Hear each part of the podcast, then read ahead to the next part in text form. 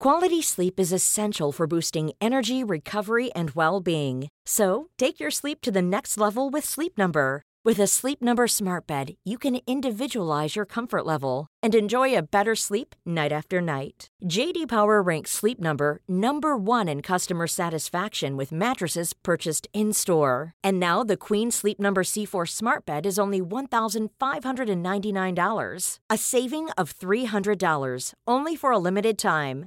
For JD Power 2023 award information, visit jdpower.com/awards. Only at Sleep Number stores or sleepnumber.com. Normally, being a little extra might be a bit much, but not when it comes to healthcare. That's why United Healthcare's Health Protector Guard fixed indemnity insurance plans, underwritten by Golden Rule Insurance Company, supplement your primary plan so you manage out-of-pocket costs. Learn more at uh1.com.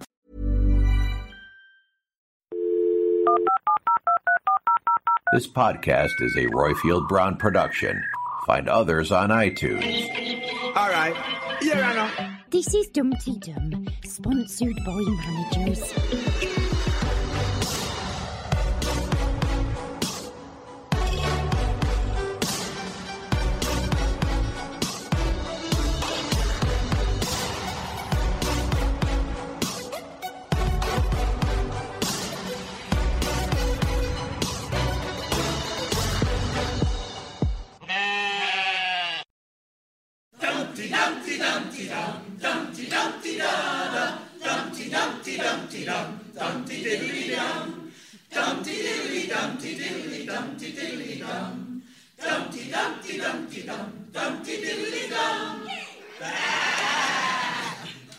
This is Dumteedum, the show about the reality docudrama centred on Ambridge in the heart of the Midlands.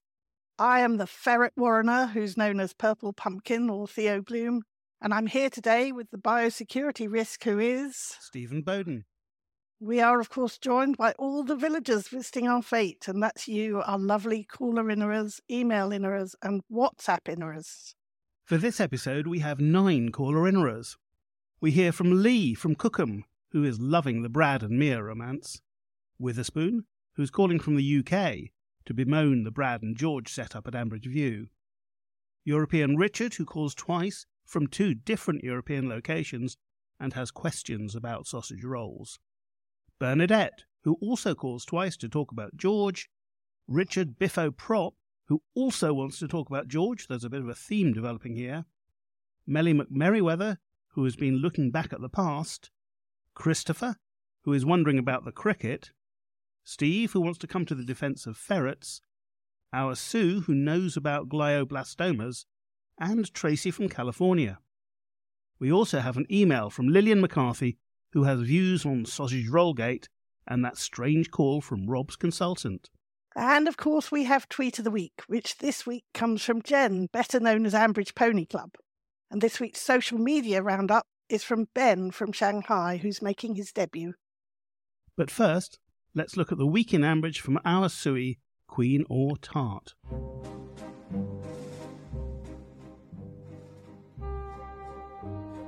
Hello, my lovelies. It's Sue, Queen or Tart on the Twitters here, and another week in Ambridge.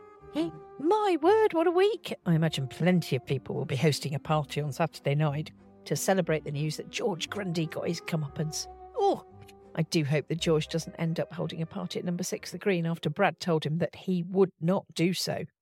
I've got a bottle of fizz that will be opening.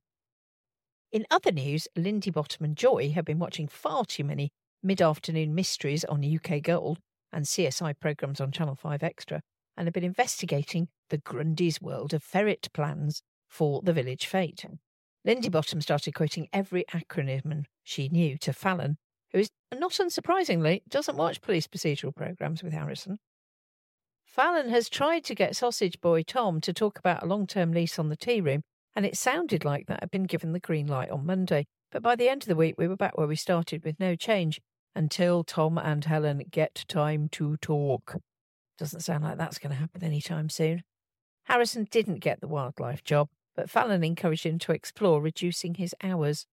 I wonder how many of us got Fallon jumped ship and moves her entire business to the EV charging station on our buzzword bingo cards right now. Misogynistic incel George took every opportunity to be vile this week. He argued with Brad, which ended up with them getting paint on Susan's attire. This did not go down at all well. Then he failed to do his job at Berrow, was incredibly rude to Hannah, and then he got the push for gross misconduct over a sausage roll wrapper in the staff area bin.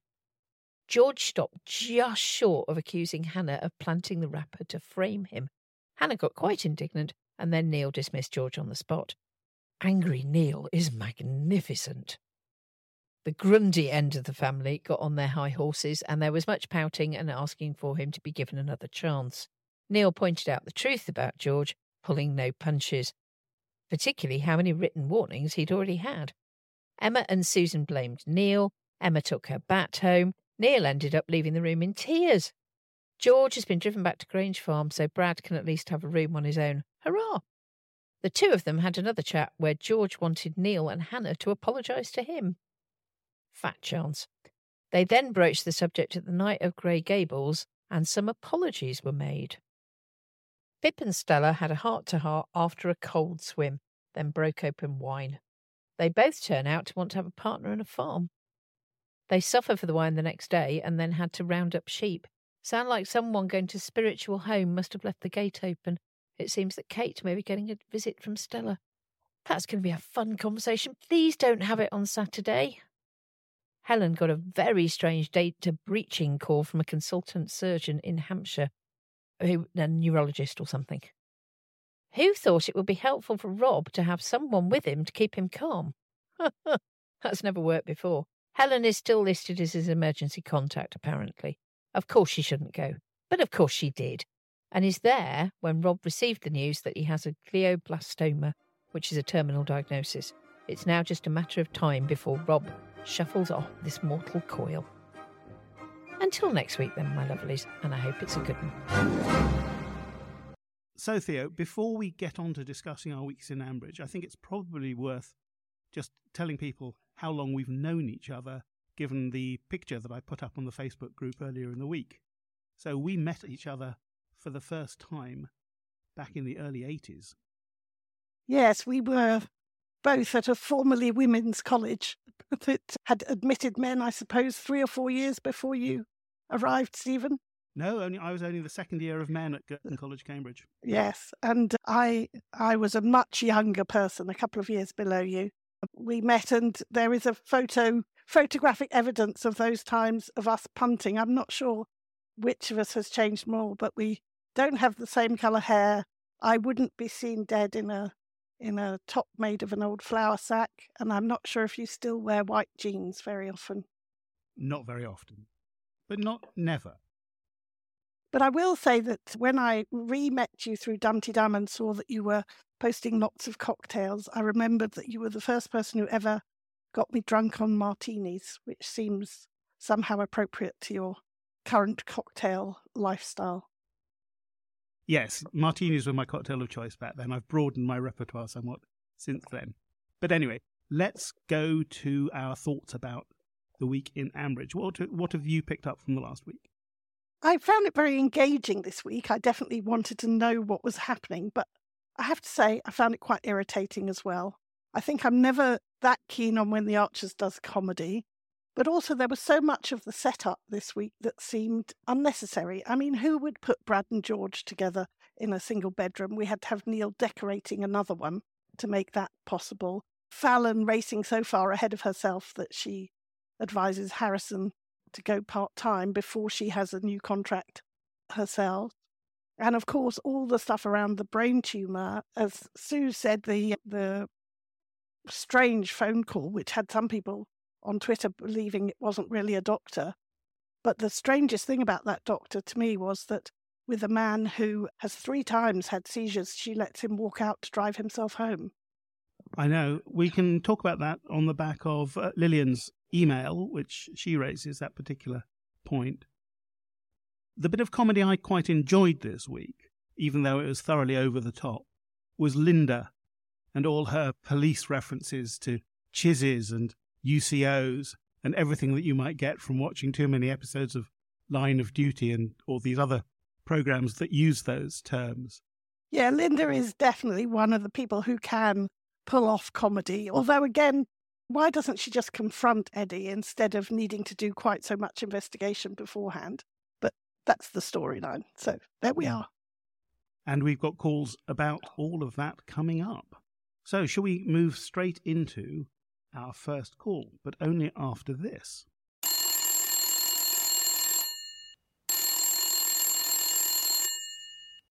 Hello, Ambridge 3962. I'm going to play our first two calls back to back because they cover very similar ground. The first is from Leigh. Good morning, it's Leigh from uh, Cookham. Half past six, walking the dog in the morning. This is a very quick one, just to talk about Brad and George and how the whole storyline is extremely irritating. I don't believe there's any way on earth Tracy would have put Brad at Susan's to share a room with George after everything that's gone on with Brad and George. I really dislike George, by the way. But yeah, it's just the mm. whole, this painting with Eddie and that slapstick, super predictable. Oh, oh, what's going to happen with the paint and the paintbrushes? Oh, it's going to go flying in the air. Oh, Susan's covered in paint. I just felt very insulted from the scriptwriters. And I know you shouldn't take things too seriously and that it's just a silly storyline to make you laugh, but it didn't make me laugh. It made me cringe with the predictability of the whole event. Anyway, I'm really loving Brad and also Chelsea, but it's not Chelsea, is it? It's Mia. Brad and Mia getting together. Very sweet. I really hope that storyline grows some legs and uh, we see them progress and get together. So cute. That's it. Thanks for the great podcast.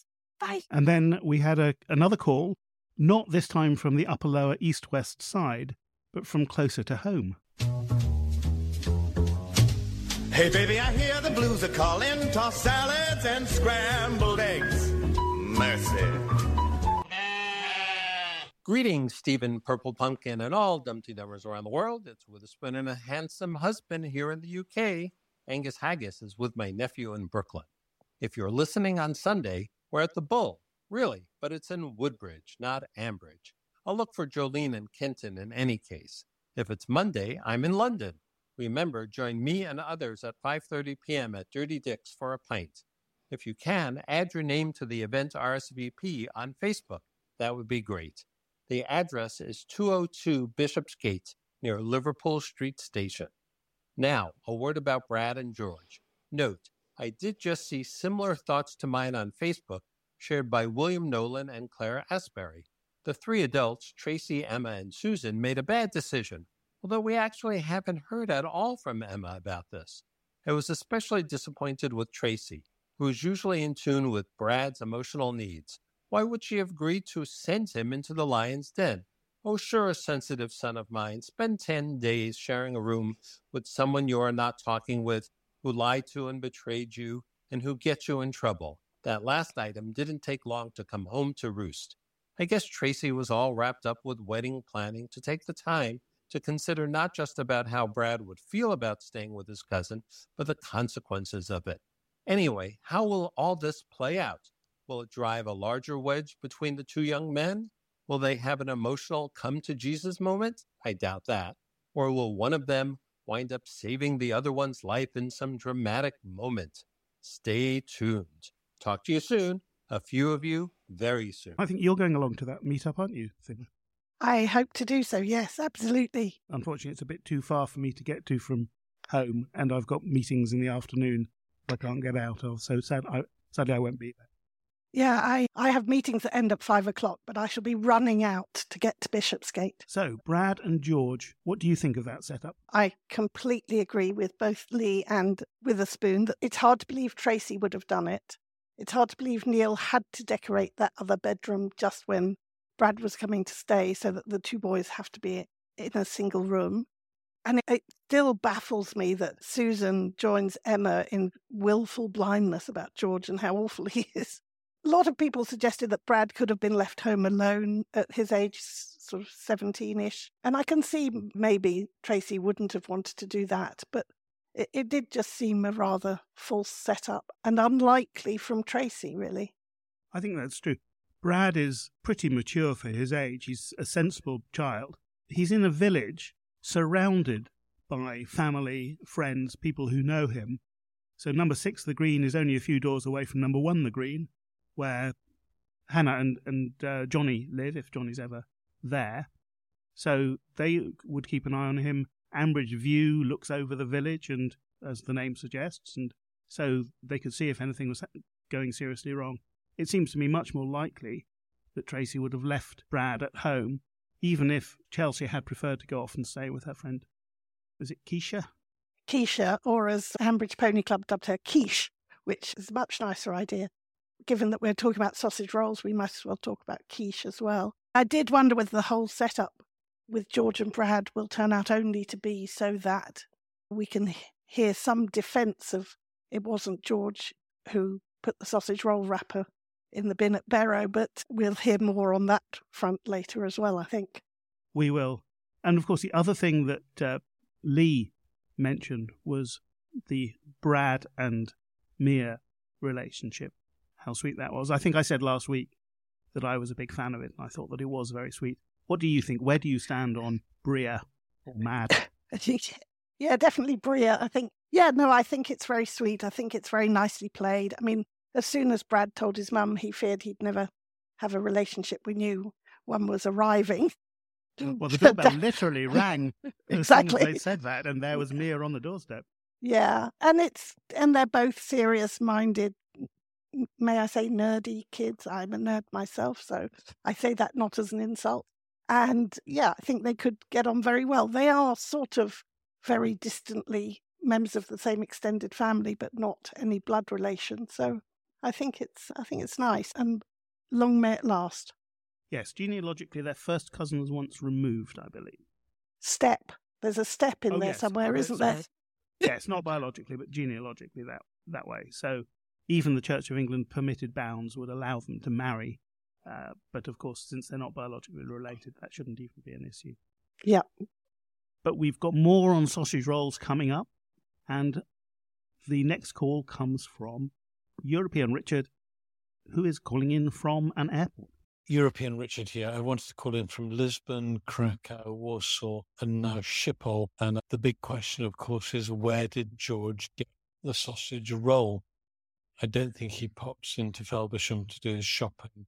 I don't think he gets his shopping delivered. And someone somewhere must be the person who knows where he gets his sausage rolls from, because apparently sausage rolls are his favorites. So that is an issue that may help elaborate from what I can see is a Team George, which was Susan Emma and possibly Martin Gibson. Team Anti George is Hannah Neil, Mia, Brad, Jazzer, and Tracy. I'm not sure where Oliver comes in the competition, but I suspect that once Oliver's, not I suspect, once Oliver's in possession of all the facts, clearly George is in even worse trouble than he is at the moment. Interesting reflecting on George's and Brad's sense of shame and guilt and how many other characters in the Archers can be seen by the issue of do they have a conscience or are they only concerned about how it looks? And it's not an analysis of them in detail, but clearly George is a uh, shame, if anything, whereas Brad definitely has conscience. And I'm afraid I'm going to have to stop him.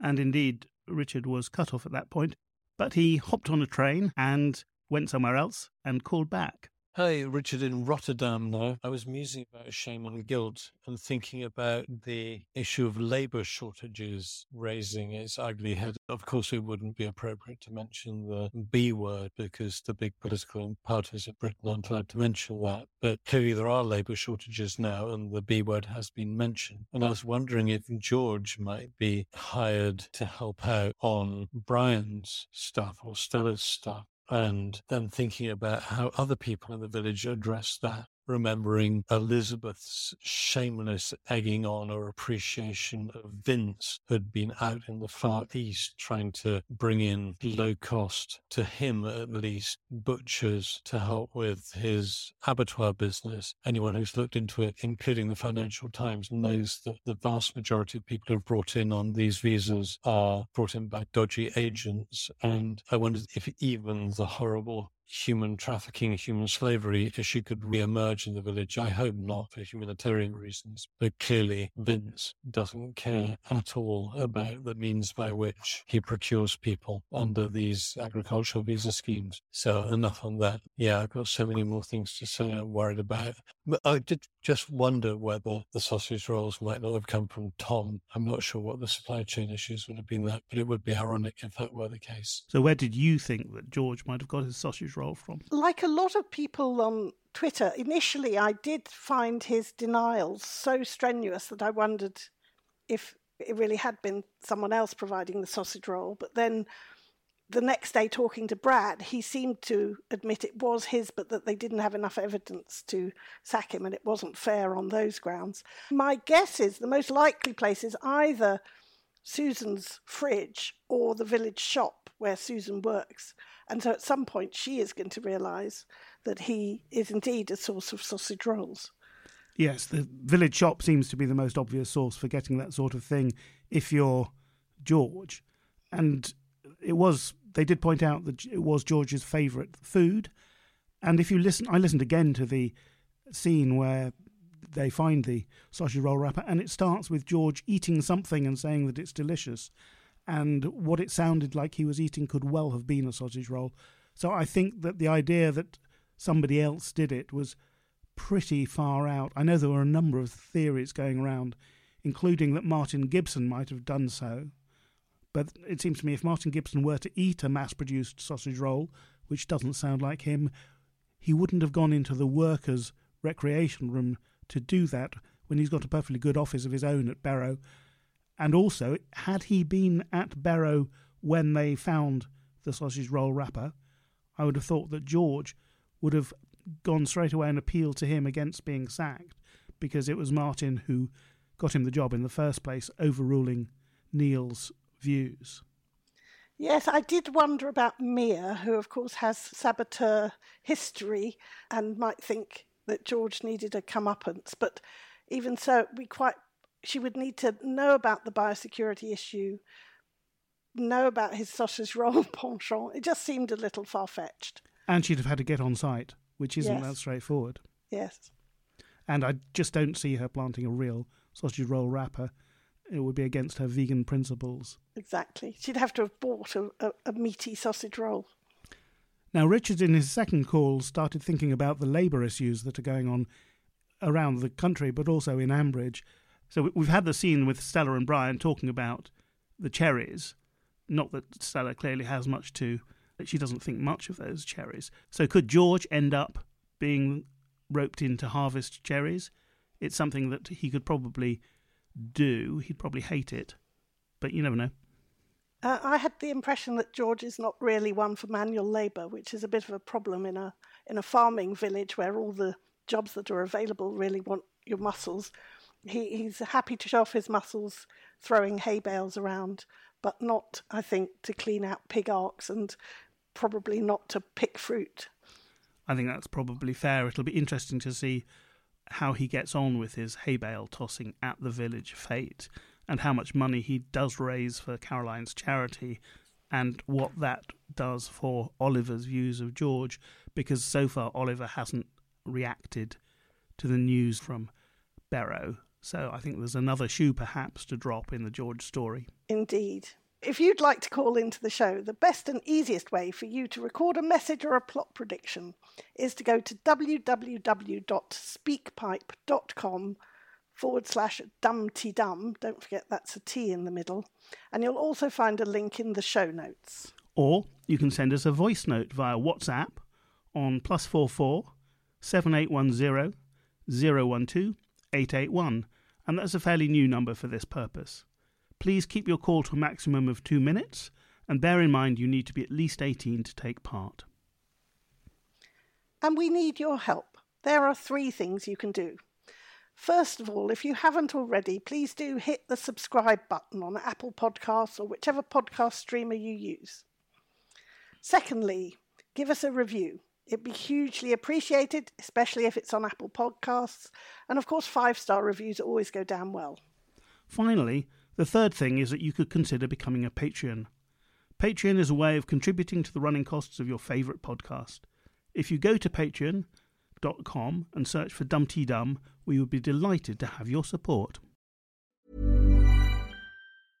A lot can happen in the next three years. Like a chatbot may be your new best friend. But what won't change? Needing health insurance. United Healthcare Tri Term Medical Plans are available for these changing times. Underwritten by Golden Rule Insurance Company, they offer budget friendly, flexible coverage for people who are in between jobs or missed open enrollment. The plans last nearly three years in some states, with access to a nationwide network of doctors and hospitals. So, for whatever tomorrow brings, United Healthcare Tri Term Medical Plans may be for you. Learn more at uh1.com. Quality sleep is essential for boosting energy, recovery, and well being. So, take your sleep to the next level with Sleep Number. With a Sleep Number smart bed, you can individualize your comfort level and enjoy a better sleep night after night. JD Power ranks Sleep Number number 1 in customer satisfaction with mattresses purchased in-store. And now the Queen Sleep Number C4 smart bed is only $1,599, a saving of $300 only for a limited time. For JD Power 2023 award information, visit jdpower.com/awards. Only at Sleep Number stores or sleepnumber.com. Millions of people have lost weight with personalized plans from Noom, like Evan, who can't stand salads and still lost 50 pounds. Salads, generally, for most people, are the easy button, right? For me, that wasn't an option. I never really was a salad guy. That's just not who I am. But Noom worked for me. Get your personalized plan today at Noom.com. Real Noom user compensated to provide their story. In four weeks, the typical Noom user can expect to lose one to two pounds per week. Individual results may vary. Now, let's go back to our callers. So, next up, we have another person who's decided to double dip on the caller ring in this week, and it's Bernadette. Here's her first call. Bernadette Hawks, Archers fan 2015 here. Well, the cat is truly amongst the pigeons, or should I say pigs. From a first look, the tweet along is somewhat divided as to whether George brought the sausage roll to work or whether he is being set up. I'm keeping my powder dry on that one. In any event, it is reported that George is very dismissive of women and bitterly resents them, particularly those in the role of authority. Some tweet alongers are hoping for a quick resolution to the George storyline. I doubt that this will be the case. George is the new baddie, and we are watching him develop. It could take years. He could change, but it might take a spell in a therapeutic prison. I may have to call in again later in the week. And indeed, Bernadette did have to call in, and it wasn't much later in the week. I think it was the very next morning. Bernadette Hawks here, Archers fan 2015, calling again because I realise it's now very early on Friday morning and I won't be listening to the Archers this evening. But to, comment on Thursday's episode, I hate to crow, but I was right about George wanting to have a party. And that has fueled a lot of speculation amongst the tweet alongers. I think the party will go ahead. And as the Alwyn at Am- Ambridge has said George is likely to put it out on that their social media. So all the kids will turn up, rubbing their hands with glee to see if this is what happens. Bye for now. So is there going to be a party? I don't think so. Surely Brad has made himself evident as sensible now and telling George where to get off. So unless George somehow breaks into the house without Brad's help, I don't think that one's going to come to life. But of course, that would be what George would think as soon as there's a, a house without adults in it. He'd invite all his friends round, assuming he has friends, all the people that he believes are friends and who might want to sponge off him. They'll all turn up at number six the green, force their way in past Brad and a shocked Mia who was over there to watch a Tarkovsky film or two, perhaps. Yes, it's all too credible. I think I've seen a scene very like that on Waterloo Road. Is this some television thing? I'm afraid it's a television show about a school, and the bad lads tend to show up whenever there's a possibility of a party or drinking other people's booze. Oh, this must be the Grange Hill of today. It is. It is. I think Grange Hill is coming back. Everything that goes around comes around. Okay, so that was Bernadette. We'd already discussed the issue whether George had left that sausage roll wrapper or whether it had been planted. And as Bernadette admitted, she was wrong to doubt it to begin with, but was was later convinced. Now, next up, we have a different Richard. Hello, everybody. It's Richard Beveridge here, Biffo Prop on the Twitters. I hope you're all well. Sadly, I'm still feeling a little bit more than after the demise of the London Irish first team. However, hope springs eternal next season. So, Misojo George has had the tin tack. Been a long time coming. I recall he's been abusing Hannah, his line manager, and swinging the lead for quite a while. What I'd forgotten was he'd had two verbal warnings, either of which I suspect could have ended his probation period, which I assume he is still in. The biohazard was really the sort of final act. Neil was well within his rights to dismiss him. Gross misconduct, maybe, maybe not, but uh, I think it was a culmination of an awful lot of things. Neil's only fault, perhaps, may have been dismissing George in public in front of someone else. It occurs to me from listening to Wednesday's episode that Emma's been clearly told, if you pardon the expression, a few porkies by George about what's been happening, because even from what we've heard, he probably hasn't fitted into the world of work. Quentin made an interesting remark last month that in Hannah he thought George may have met his match. I suspect he's very wise to have made that observation. One would hope, like all teenagers who lose a job abruptly for their own stupidity, George will learn. I suspect he won't. Sadly, I think this will build to his ghastly, his conversation with Brad illustrated on uh, Thursday evening. This will build towards this incel storyline we'll wait and see. Irrespective, I do hope you're all well. Hope you've been enjoying a little bit of seasonal warmth and fond regards to everybody, especially Philippa's dad. Tinkety tonk. Tinkety tonk to you, Richard.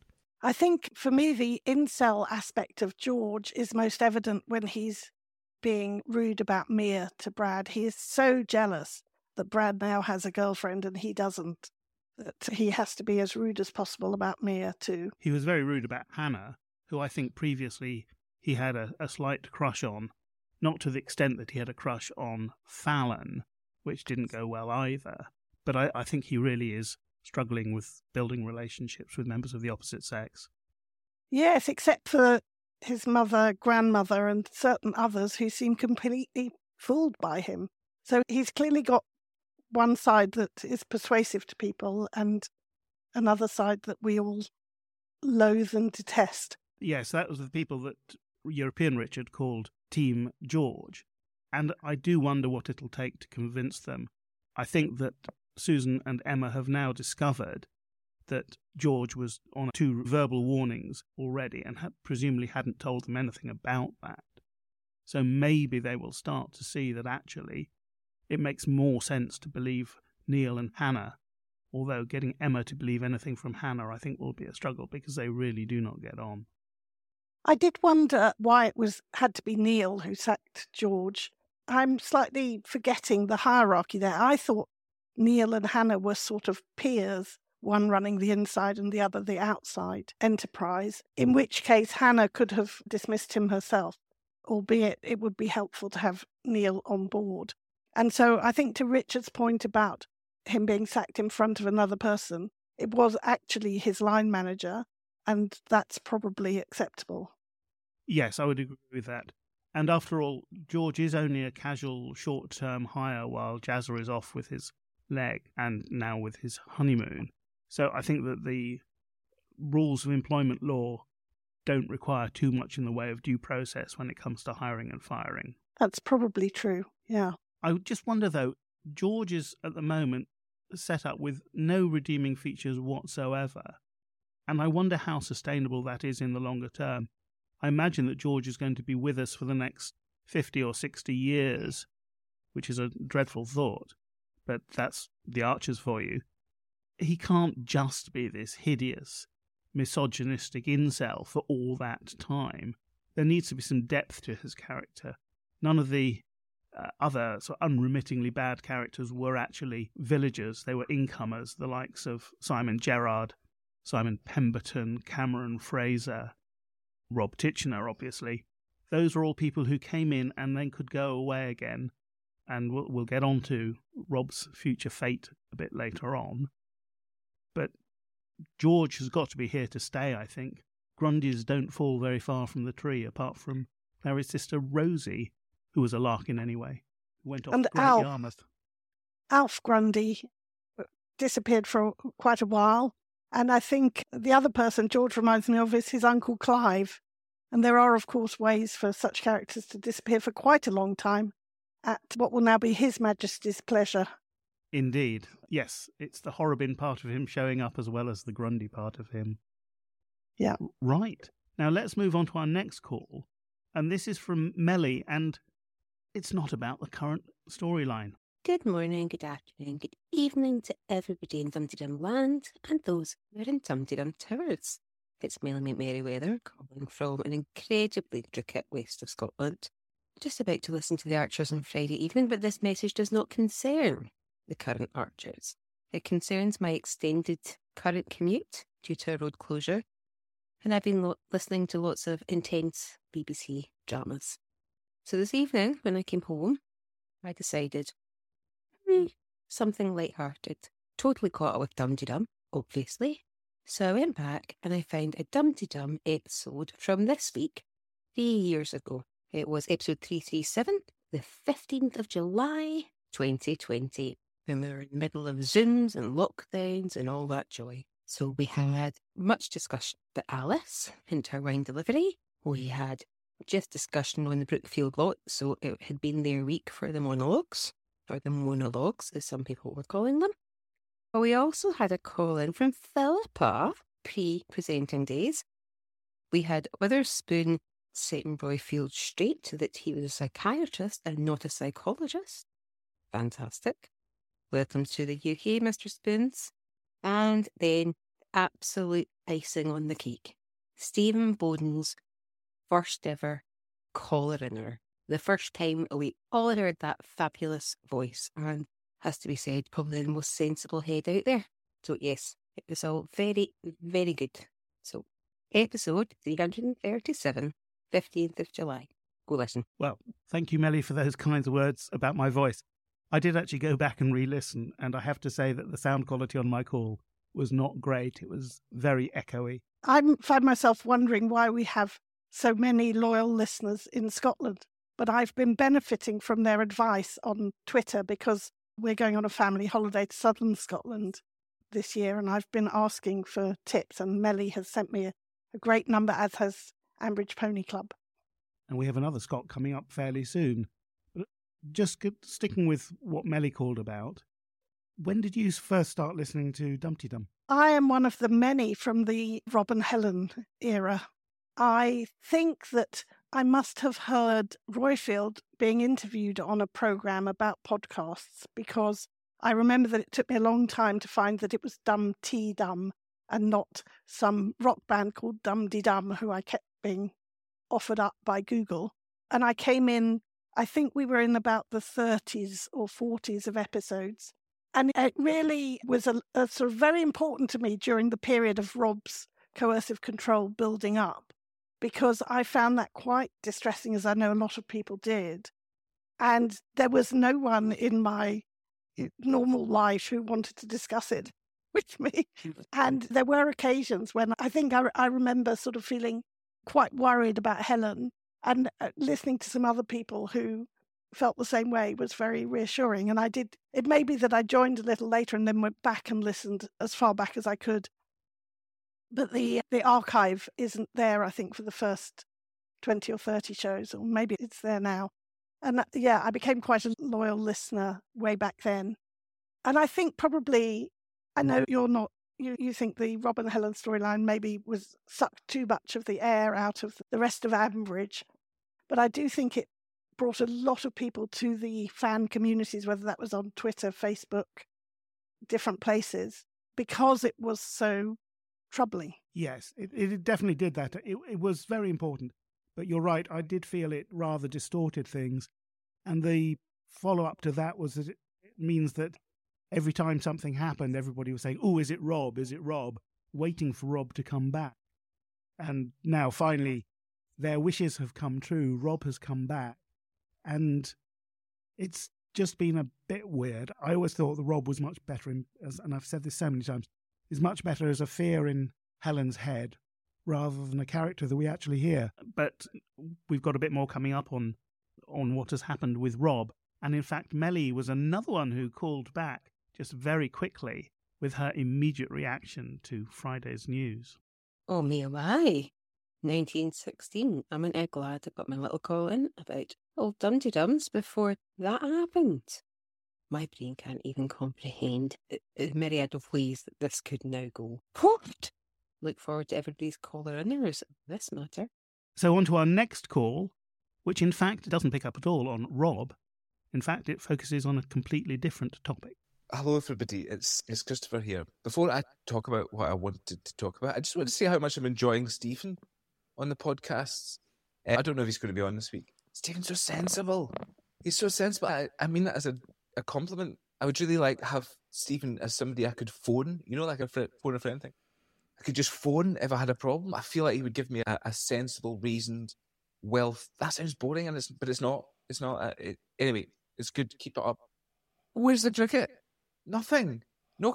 Since the last mention we've had of cricket was was the whole thing about Jim's glasses, and that was it.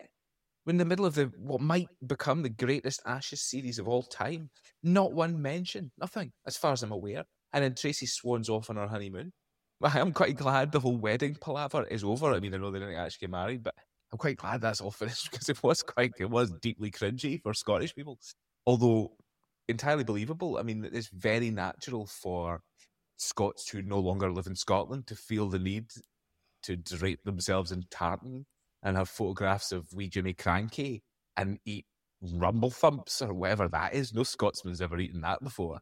You know, because it's they have a deep insecurity, I suppose, about the fact that they talk about how passionate they are about Scotland and all the rest of it, but don't actually live in the country. Oh, fair enough. Fair enough. It, it is an odd thing to kind of make it entirely, uh, entirely about one person's nationality at the exclusion of the other person. Uh, It's ever so slightly selfish and self-centered, but Tracy didn't seem to take it that way. So, um, whatever makes him happy. Anyway, cheerio. I, of course, agree with Christopher that you sound very sensible, Stephen, and have a very nice voice. But I have to disagree with him about cricket. Isn't it a saving grace that we've been excused the cricket on on the Archers when it seems to have invaded all the news programs and everywhere else where I can usually manage to ignore it? I'm with Christopher that this has been a very exciting Ashes series so far, and if England can come back and win the remaining Test matches, it will be the greatest comeback since Botham's Ashes. I'll take your word for that. Of course, yes, this year we didn't have the single wicket competition. We had the one off 2020 match between Tracy's Tigers and Tom's Tigers, or whatever they were called. And last season we had the rather ridiculous seniors games against Darrington because nobody could be bothered to turn up for the main team. And now for the rest of the cricket season, it seems to have been totally forgotten. So despite having got 22 people out to play on the bank holiday weekend, they can't even be bothered to, to get 11 people around out on a, a regular Sunday afternoon. So that's one of the classic things about living in a village, the village cricket team, that just isn't happening at the moment. And I, I do think that they ought to bring back cricket. So maybe next season they'll get their act together. Maybe some of the youngsters like Ben and Josh and George will, will start playing and that will enliven the team again. Maybe George could learn the virtues of getting on with other people by being a member of the cricket team. If he actually has a talent at cricket, it would be a good storyline perhaps to demonstrate that just being a, a good fast bowler or a good batsman isn't enough if you're not a team player. Now, I, I, I don't want to look as if I've been listening to the news stories, but isn't the story at the moment that someone in cricket behaved rather more like George and less like a gentleman than he should have done? That would have been the uh, stumping of Jonny Bairstow at Lords, which resulted in some rather boorish behaviour by MCC members. But that's not really about the Archers, so perhaps we should move on to our next call. Hi, it's Steve here.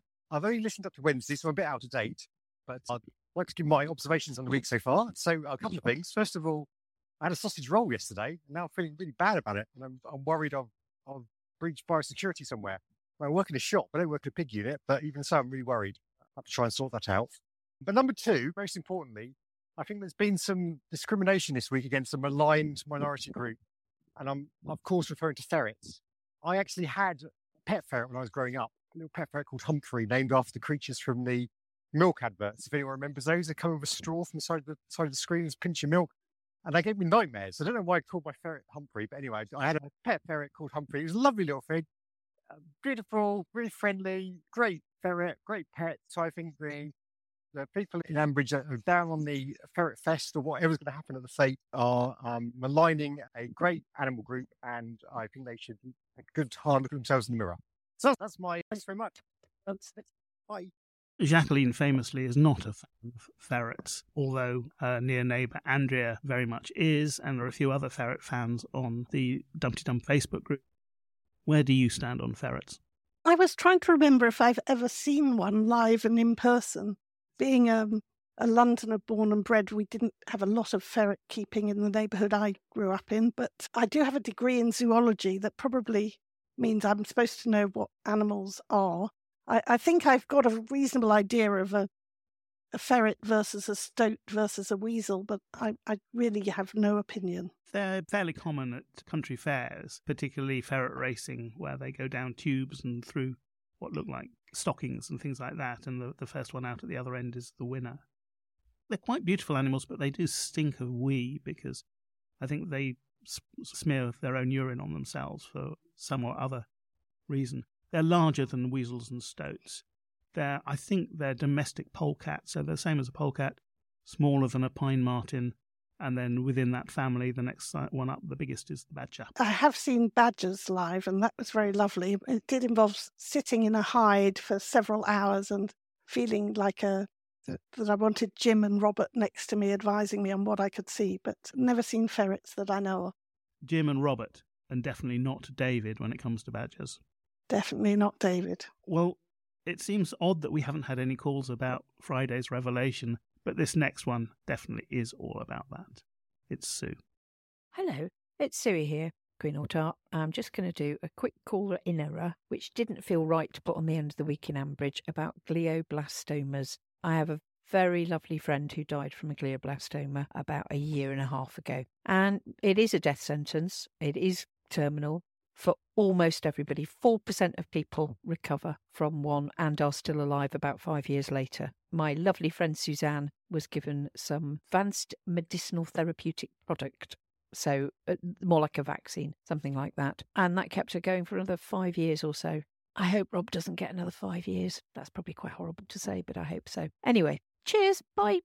So Rob didn't take the initial diagnosis at all well. He was clearly in full scale denial about it, refusing even to listen to it. And I think that his personality type, the aspects that make him so good at coercive control, the fact that he needs to be in control of everything, mean that he's going to feel this worse than many people might because it completely undermines his sense of who he is. I have to say, I was quite impressed by whoever wrote the script this week, and I, I, should have checked that they managed to have me feeling a twinge or two of sympathy for Rob because he clearly was given this diagnosis in a way that he couldn't fully understand. He went away to look things up, came back, and was told that his version is inoperable, aggressive, and that he really hasn't got all that long to, to get his affairs in order. And we saw many of his typical attributes coming out at that point, but it, it's still pretty hard on a man who's probably younger than us. And uh, there are people getting those sorts of diagnoses. I, I couldn't I couldn't celebrate as much as I might want to the demise of Rob because they ma- managed to make it a little bit sympathetic. The credit for that goes to Liz John, who did this week's writing, and so she ranged from that sensitive treatment of Rob that, as you say, made us almost unwillingly sympathetic towards him through to Lynda's ridiculous police slang stuff. So a, a, a wide range of talent from Liz John in Absolutely. Archers. Yeah. Now, for a different view on the same topic and a few other things, it's our last call, and that's from Tracy in California. Hello, Tracy from California here. Okay, first of all, this week I don't know why Fallon even bothers talking to mm. Tom because he is always going to dial it up to a hole. He's terrible. It's like he's so rude, and, and obviously Fallon's going to be at the corner at the what you call it charging station. We know that already. And Tom and Natasha are going to take over where the tea room mm. is because that's what they wanted to do mm-hmm. anyway. They wanted to expand her juice bar, whatever she has. So that's already going to happen. Also, WTF is Helen doing? I do not understand I know all I know is she better not take him home because that's really gonna piss me off. But honestly, when she saw or like when she heard about his symptoms and saw that he was behaving the way he was, she should have been like, now see there, that's why you got that thing in your head. like, really? Karma is karma. It's caught up with you and you would it would behoove you to reconsider your behavior given the fact that you might be meeting your maker very soon. But of course she's not gonna do that. But that's that's what I would have wanted to do. I probably wouldn't have done it either. Probably. But yeah, she should have been like, damn, best of luck to you, Rob. That's tough to deal with. Doctor, take me off your mailing list, please, because I don't even know him. like, I really don't even know him like that anymore. And and just left. I'm all for compassion, but Helen's doing too much. And I also secretly wish that when she heard his diagnosis, she she would have been like, well, as we say on Bridge Farm, what you reap is what you sow. I guess that would have been a terrible place for farm humor. Uh, bravo to the, I don't know, like uh, basically, I, I, the last thing I say is I hope Helen's application for martyrdom goes through quickly. But bravo to the writers because they really have you wrapped up in the story. Anyway, thanks. Toodles. I love Tracy's calls, and that was one of her best. Talking about Tom dialing it up to a hole. Yeah, Tom is a complete twonk, and I agree with Tracy on that front. I'm not sure I really think about karma in those ways rather than poor dumb luck, but I do think that the way this story develops over the coming month that we assume Rob has left is going to be very interesting because you'd have to have a heart of stone to deny him the ability to see his son before he dies and while he's still able to function. And yeah, I think we're going to hear quite a switch to where Helen, Uh, she did love him at one time. It's quite hard to imagine saying to someone that you have ever been fond of, albeit someone you later stabbed and took a court order out against. Sorry, mate, I'm now leaving you to die alone and miserable. It might be quite traumatic, though, for Jack to mm. meet this man who is then told is his father and to find it's somebody who could quite possibly by then be in hospital receiving palliative care for his glioblastoma. And I'm not sure what that would do to him or to, or to Henry, assuming that Henry came along too. So that'd be interesting. And what will it do to the relationship between Helen and Lee, which is already, I think, under quite a bit of stress? Yes, and I think a lot of people have speculated that Lee is on his way to California one way or another. So yeah, I think it it is planting some very interesting story seeds for where this goes next. We haven't really talked about the uh, the whole Fallon and Bridge Farm interaction. As you said, Tom has been his usual twonkish self about it. But do you think there's something going on? Do you think they have a plan, as Tracy suggested? Are they looking to bid for the concession at the EV charging station as a replacement for Ambridge Organics back in the day? I don't actually think they've got a plan. Uh, My sense is that we're being shown Bridge Farm preoccupied with Rob, with baby twins, really just not focusing on Fallon and her needs. And Fallon, in the way that she seems well set up to do, really only focusing on her own needs and wants out of the contract with the tea room. I did, as I confessed I'm a nerd, I did look up about commercial contracts because a lot of people on Twitter were saying that her asking for an eight year contract was ridiculous and nobody would agree to that. Um, and as far as I understand it, and I wait to be corrected by the likes of uh, Glyn or Cosmo if they would like to call and correct me, uh, having a lease that lasts for eight years is not at all atypical. It doesn't mean you have to have the same rent for all that time. And you can also have a break clause maybe in the middle that says either party can give a year's notice in the middle. But there is a particular thing about anything greater than seven years and the tax implications. So it seems as though tipping it from six into eight would have particular financial costs. And you would think that one or other of the parties might consult a lawyer. I know that they don't really like getting professional advice in Ambridge if they can avoid it. But it did seem strange that she would think they would just sign a lease like that with neither side taking any advice.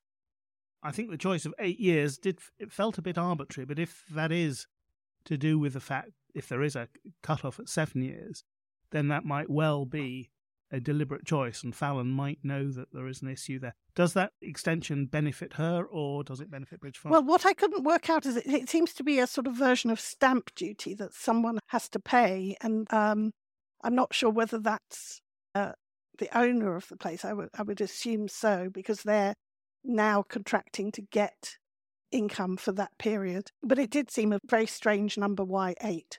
And we we don't really know how long her current lease is, do we? No, but we also know that it, it isn't due up for a, possibly a couple of years yet. Tom is saying, "Why are you coming now?" and and she wants to jump in very quickly. Those are the calls. But you can also send us an email if you'd prefer. Visit the dumteedum.com website and click the Contact Us tab at the top of the page. Please keep them brief, up to a maximum of 250 words. And this week we had one email from Lilian McCarthy, who tried calling in but didn't manage to make it work. Hello, Stephen and Theo. I'm sending this in case my call didn't work. I'm very annoyed by the squabbling between Brad and Georgie, as Emma refers to him. Gosh, she really is blinkered when it comes to him, isn't she? Anyway, regarding the sausage roll, I first thought I'd give George the benefit of the doubt, but now I'm convinced it was definitely him and think he got what he deserved. On the subject of the doctor, I'm not at all convinced she really was a doctor, as no doctor would behave like that. I'm very glad Helen stuck to her guns and didn't agree to go. I hope she doesn't subsequently change her mind. Kind regards, Lilian. Lilian. Well, sorry, Lilian. First of all, that was a real doctor, despite behaving in ways no doctor ever would. And and Helen did decide to go. Yes, it, it did seem a very odd call. And uh, as you say, I don't think a, a doctor would have acted quite like that. All I can guess is that she was so unnerved by Rob's behaviour. He had presumably been incredibly rude to her, stormed out of their consultation and, and headed off. And she needed to find somebody who could get hold of him because she was clearly of the view that he had not understood what she'd been saying. And, and as we got from the subsequent conversation, she was absolutely right that he had just listened to the bits he wanted to hear, done his own research on the internet, and not actually understood the implications because presumably he was psychologically incapable of taking that in. Yes, and I, I would have thought one of the reasons it was urgent she get hold of him is because he was driving away in a car and was someone now liable to repeated seizures.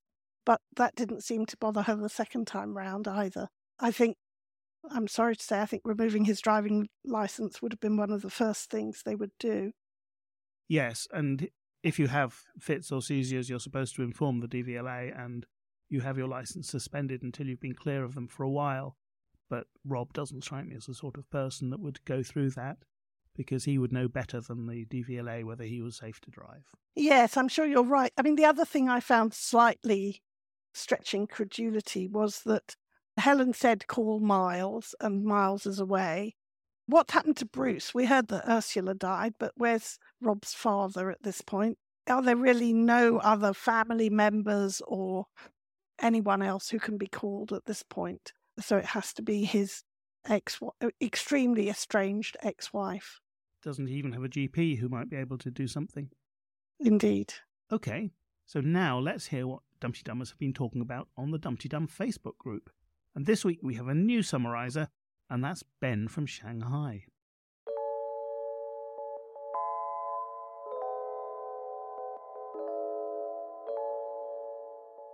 Hey there, ni hao. It's Ben from Super Hot Shanghai here with this week's social media roundup. And what an animated week it's been. You certainly haven't held back. Let's get started with what Justine expertly referred to as George and his porky pies. It's fair to say that you've been united in your reactions to the recent sacking of poor little George over the sausage roll wrapper, which may or may not have been his. Other suggestions for how it ended up in a bin at Berrow have included, after some clarification, Bert Horrobin and a very complicated string of events following an ill fated wash cycle. For a while, we mostly all assumed it was poltergeist activity beyond the grave from Bert Fry. Thank you for the clarifications. Other what done it include a self entitled Martin Gibson not signing the visitors book, and naturally, Brad Mia. Wendy Rowcroft and others praise Neil for his being a straightforward kind of bloke and could not really see him being devious. And although the jury seems to be divided on Hannah, Darcy thanks them, writing that she believes that cheers were heard around the world. But sorry, George, the feeling in the socials is that you're a toad and a bit of, no, sorry, a total cockwomble. Meanwhile, many people remarked on Pip and Stella growing closer following their albeit brief dip in the Lido and subsequent quaffing of too much Malbec, leading to much speculation about where things are heading, with Kate Lyle reminding us that women can simply be friends and that Stella is also texting the woman she met in Italy. K. Richard Whitbread thinks Pip has not yet realised that she prefers women, but is getting there and Jonah Titchmarsh waded in with the quite frankly obvious statement the question is, do any women prefer her? Moving on, Pip's condescending and brattish ways have continued to ruffle feathers in Facebook land. After Pipsqueak's musings on the dreams for her future, Pam Dooley reminded us in no uncertain terms that 1. Pip is set to inherit Brookfield, Two, she does have a cottage big enough for her, Rosie, and her toys, and that the child does not live a toyless, orphan like existence. And three, her use of the term box sets was a little outdated and too frankly, and quote, please shut up, Pip. Now, from the moment that Helen's phone rang on Thursday, it seemed apparent that this call would be divisive, with Rob Williams exclaiming, would a consultant really do that? And it seems that you were unanimous in the view that the consultant, the emotionally blind sounding Dr. Weber, would not have made a call like that, with Suyin pointing out that they would not have time to make the call nor break patient confidentiality. Other comments included crass, Al Williams, very insensitive Ray Milner, and with a soothing voice akin to a Marks and Spencer's food commercial. Louise Lawton. Things, however, took a darker turn when Lynn Hall suggested that it might turn out that Rob is suffering from a genetic illness which may have been inherited by Jack. Shock, horror, and who would have thunk it? This isn't just food for thought, it's Ambridge food for thought. Until next time, Dumteedummers, Titian from Shanghai.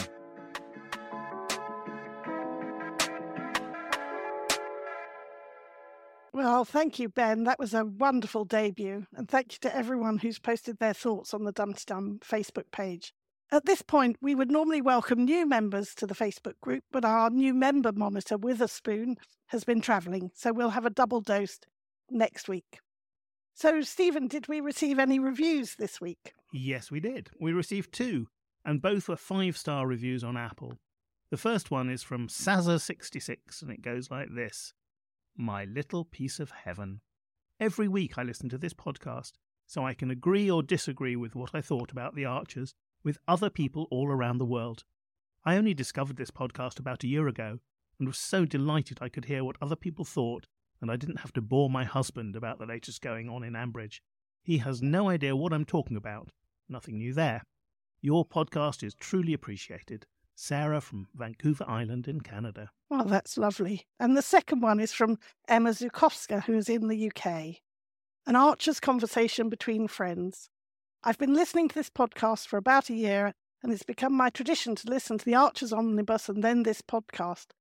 I often agree and sometimes disagree with the views given by both the hosts and the caller inners, but that's what makes it interesting. I have no one to share the Archers with in real life, but this podcast is a conversation between friends. Well, thank you very much, Emma, for those kind words. You'll also find us under Twitter under Dumteedum. Make sure you include the Archers hashtag using a capital T and A, which helps those using screen readers to enjoy any Archers based tweets. That hashtag is also your gateway to the tweet along that takes place alongside the daily episodes and really gets going for the Sunday omnibus. And as well as at Dumteedum, we're both on Twitter. I can be found at Purple Pumpkin 63. And I'm at Wenlock House. And now let's turn to this week's gongs. Hello, it's Fry here. And now on Dumteedum, it's time for Tweet of the Week. Greetings, everyone in Dum Dum Land. It's Jen, and this week I've been very honoured to be allowed to choose the tweets of the week, and I have realised what a, terrifically difficult job that is because we've had some magnificent tweeting. As Winston, Texas tweeted, hashtag the Archers remains a benign and enduring hobby in a troubling world, and we're more or less surviving the technical issues of Twitter. So do please come back and join us, and do please include at Dum so that you can be entered into this magnificent competition.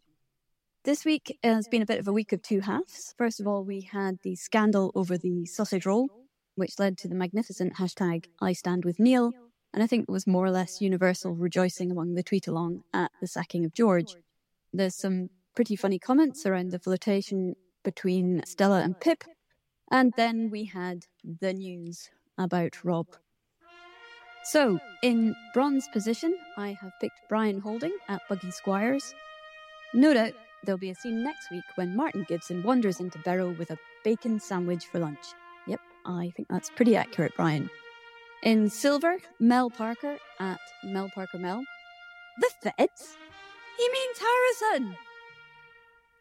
And in gold position, Eliza Bennett at Eliza Bennett 3. While I am prepared to die on the hill of the NHS being there to treat absolutely anyone, I will consider an exception for Nobdimort.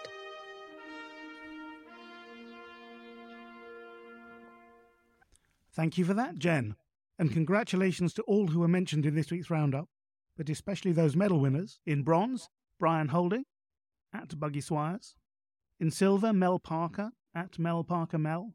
And in gold, Eliza Bennett at Eliza Bennett 3. And don't forget, we're also on Instagram as at Dumteedum, which is run by the very lovely Katie. So do follow us there and include the hashtag Dumteedum if you make an Instagram post that you think might be interesting for our Dumteedum family. Before we finish, I want to flag up one more thing you could do. We've been contacted by Dom Biasi, who is a master's student studying social anthropology at the University of Edinburgh. He's currently writing his dissertation looking at how audiences engage with the Archers. He set up a questionnaire about the programme and would be delighted if Archers listeners were willing to complete it. I'll put a link to the questionnaire in the show notes. Next week, your hosts are Philippa and Katie. They'll be recording on Saturday morning, so please get your calls in by midnight on Friday, UK time. And it just remains for me to say thank you to Stephen for being gentle with me for my first podcast experience, and to say thank you to all our contributors to our social media supremos.